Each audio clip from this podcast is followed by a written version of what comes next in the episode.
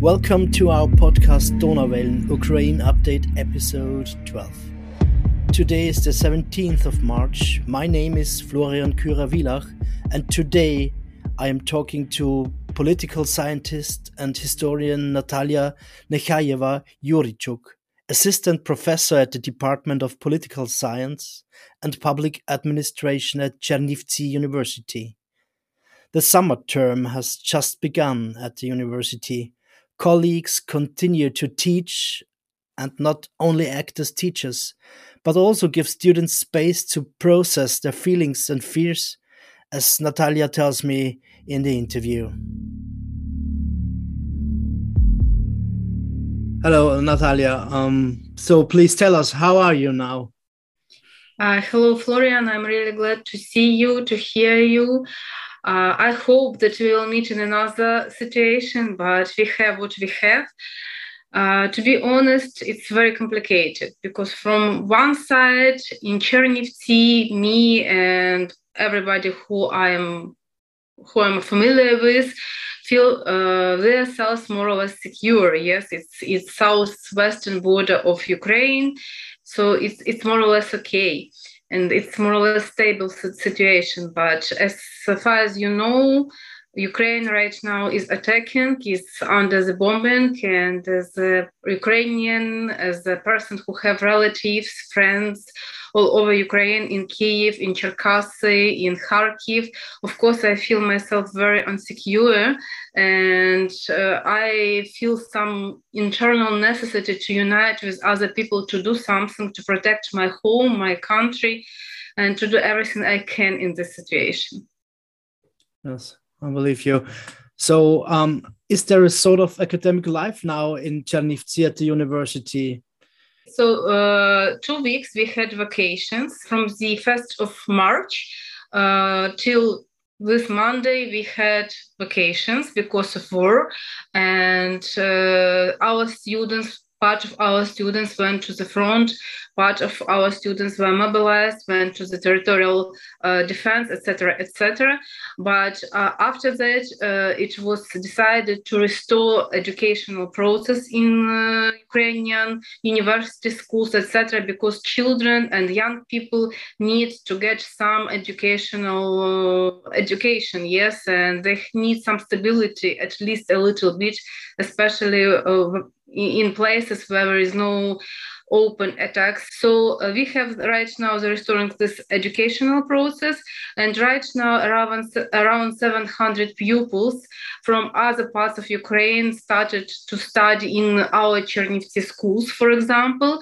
A number of students from Kiev, Kharkiv, uh, Dnipro, and other universities started to study uh, at our university. We have distance learning, so it's online because nobody mm-hmm. know what would happen in next moment moment and of course we want to our students to be secure and uh, we are providing some events mainly online but almost all of them are dedicated to the situation in ukraine because of course that's the current and the most actual question mm-hmm.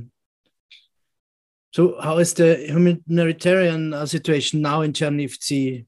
You have many refugees, I guess. Yes, our city is not ready, to be honest, to accept so huge number of people who came and who are still coming to Chernivtsi. You know Chernivtsi, you've been here, so you know it's a really small town and it's it's very calm in some senses. I don't know the exact number of people who came here already, but it's more than thirty thousand people, I guess a number of, of uh, children, a number of elderly people, a number of women, and many of them stay in Chernivtsi. Some of them stay in villages around the Chernivtsi, and uh, our authorities and our volunteers organize some centers for giving them some support, humanitarian support. So they are registering. They get some. Uh, support from uh, food meal, meal i'm sorry clothes some medicines some other things. And everybody is hoping that the situation will be stabilized and they can return to the normal life because that's the current question for many of them and many people who came in Chernivtsi, they are leaving. So there's like this uh, checking point to go uh, to the Western European countries, to Romania, to Germany, to France, to the Netherlands, etc., etc. And you are still staying there in Chernivtsi, maintaining education. Yes, I am still in Chernivtsi, and I hope that we can restore our state and we can uh, restore the education and academic process in our native Chernivtsi. Yes. So you try to to to give uh, a sort of normality, so to speak, for students and pupils from my own experience, I had this week several lectures with students, and I was surprised, really surprised, because, for example, on Monday, uh, my lesson was the first one mm-hmm. uh, with our young students, so the second year student of bachelor's degree, yes, and almost all of them connected to the lesson. Almost all of them participated in our discussion, and video was switched on that was surprisingly because you know that some of students don't like it and they switch off because they don't want somebody to see them etc etc but uh, as far as i understand they need some uh, psychological support in this unstable time. Yes. and uh, that's very good in this sense that it, we, we are trying to restore this normal educational process. That's remarkable. Yeah so, what do you hear from other parts of the country, from your friends, your colleagues? That's really, really, really complicated because my mother is living in Kiev Oblast. So from her, I hear one um, sentences and clarification about one situations about one situation. My friend also is living in uh, Kiev Oblast, in Cherkasy, in some other cities. And the most dangerous is bombing because nobody knows what would happen. Also, this looting of Russian soldiers that unbelievable for many people who are living outside uh, of, of these calm regions because nobody was expecting such uh, behavior of soldiers. Uh, of course, nobody was expected of the war, but in this sense, when uh, some humanitarian aid is going to the women, to children, and soldiers are getting this meal to themselves, and that's like unbelievable, really mm-hmm. unbelievable. And also these killings of civil population, which I, I didn't hear from. Uh, my friends but i've heard about the uh, about that from from some people. That's also awful. I just describe you one situation because that um, made me very emotional made me very emotional. One of our colleagues uh, lived in bucha. So you know this one of the most destroyed city right now in ukraine. And her husband was killed on her eyes and she was even not allowed to bury him. Mm-hmm. So that was awful. She she's right now happy that she could uh, get out of Bucha, but she couldn't even bury her husband. She wasn't allowed it by Russian troops to do it, and that was unbelievable, really unbelievable. I see. So, what do you expect from the time coming? How do you assess, yes, the, the nearer future now? there are two me right now. Me as a historian and me and me as a mother and woman. So as a historian i think and i expect that the war will continue in, in nearest future. So i i don't see any evidence of stopping it right now and any readiness of, of sides of aggressor for example to stop it and I understand that the dynamic will change and will be changing from time to time. It depends on different factors. But uh, it is right now very hard to develop a shared vision of peace because of some objective circumstances. And as far as you can understand, the big part of Ukraine is ruined. Thousands people are killed, and uh, Russian Federation right now set some unreasonable uh, ultimatums to Ukraine. So we can't ex- accept it, and that's normal. Nobody can accept accept such ultimatums as they do. In this sense, I think that this war really is unprecedented in contemporary times.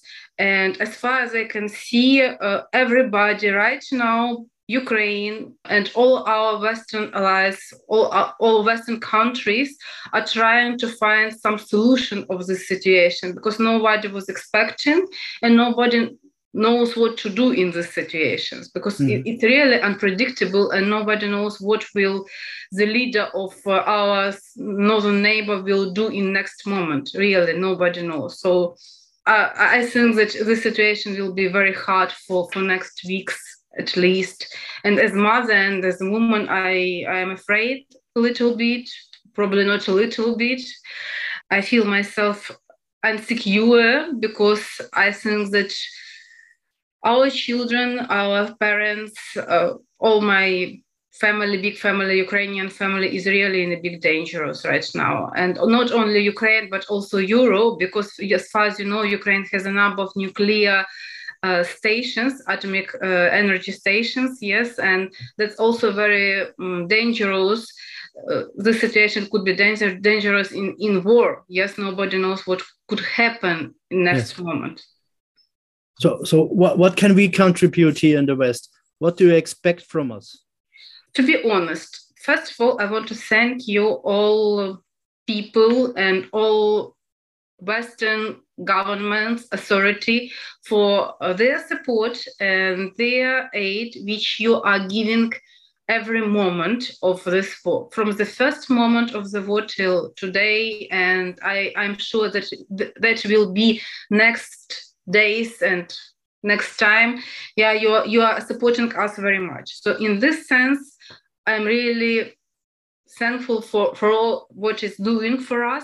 And i want to uh, tell that i can't um, compare this war with any another one in history because even if you compare with poland yes it's very popular in uh, 1939 for example it's completely another situation. Ukraine right now has huge support from western countries. We are not alone and that's very important for all of us. So that's that's really important and that's i think the basis for win for victory of democracy in contemporary world. So that's the first one.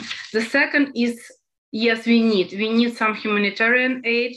We need really we need medicines, especially in uh, central, eastern, northern part, which is ruined by Russian attack and bombing. Because really, uh, our soldiers, our people who are living there, they have no possibility even to buy them. So mm. they are talking that they don't need money because they can can't buy anything from money for money but they need some medicine and some meal. Yes that's very important and mm-hmm. we need it. And also i think that it it would be great and it is doing right now that i personally expect some information support which we which we have but probably we need a little bit more and probably share it as is possible. And this information support consists from two parts. One is debunking of Russian fakes and disinformation, because this machine of uh, fakes production is working very well from in Russian Federation, and you know that as the scientist, as a historian, etc. And second one is like to probably wide this information platform for Ukrainian voice concerning the situation in Ukraine. Yes, because we didn't pay probably so much attention to this question before, but we need this information support. So, in this sense, it's really very necessary because by this way we can probably influence on public opinion in democratic states and this is very important to uh, provide in future this negotiation process to uh, get some benefits for all democratic vote and to restore this really prosper- prosperity in Ukraine, of course, and in uh, everybody in every European democratic state. That's what we are trying in this podcast uh, to to to uh, show an authentic voice from the Ukraine, not from the from second hand, but yeah. from from the first hand. Um, so, Natalia, is is there anything uh, else you would like to say us? Just just one probably sentences first of all i just want again to thank everybody for support we get that's really important and that helps us um, to feel more secure and to feel not alone in the struggle for peace and for democracy. The second point is really this war, which is provided by Russian Federation, demonstrated a huge violence and contempt for human as the highest value in contemporary world. Not to mention about laws about existing system of international relations. So that's also very important to understand that there were no wars like this before. And i hope and uh, I, i'm sure that all democratic world will do everything possible to stop this one and to um, never allowed the next one because it will ruin the whole world. Natalia, thank you very much for your honesty and yes, your report from Chernivtsi. Thank you.